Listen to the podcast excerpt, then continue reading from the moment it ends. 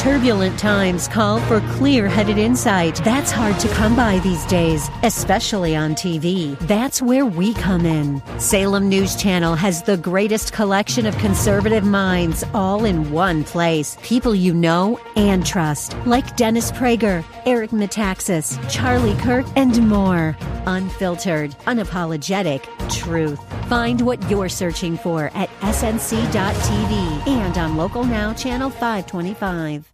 The Cal Thomas Commentary is brought to you by Values Through Media. Now, here's syndicated columnist Cal Thomas. It's that time of year again, Valentine's Day. Yes, I bought a card for my wife and a gift. We're going to dinner with friends. You men are probably doing a variation of these things. Wives must be told they're loved, but more than once a year. Love is a word that is so often misused and for many has lost its value and meaning. We use it to speak of food we enjoy, or a sports team, or car, or favorite vacation spot.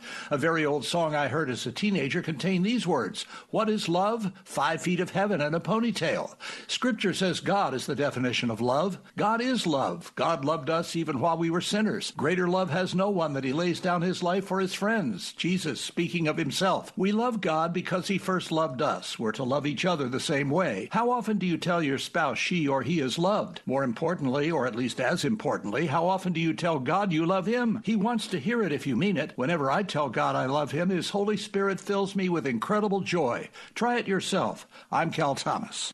For a free copy of today's commentary, visit calthomas.com or write us at Values Through Media, P.O. Box 373340, Key Largo, Florida 33037. That's P.O. Box 373340, Key Largo, Florida 33037. Please specify the date and subject. Your tax deductible gifts to Values Through Media help support us. Listen again next time for the Cal Thomas Commentary.